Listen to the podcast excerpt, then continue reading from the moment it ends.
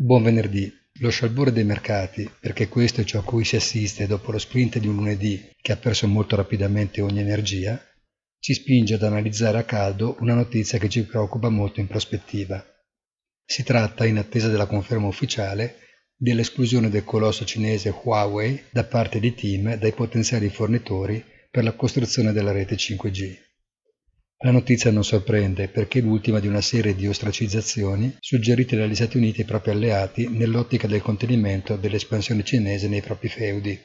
Quando se passerà l'emergenza del Covid, è scontato a questo punto che tornerà con prepotenza il tema di una guerra commerciale molto più aperta e spiattata di quanto non si sia visto finora, e dove, come in tutte le guerre mondiali, sarà difficile se non impossibile proclamarsi neutrali o equidistanti.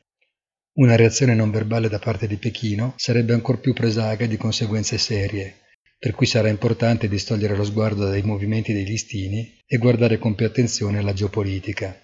Buona giornata e come sempre appuntamento nel pomeriggio con il punto della settimana sul sito easy-finance.it.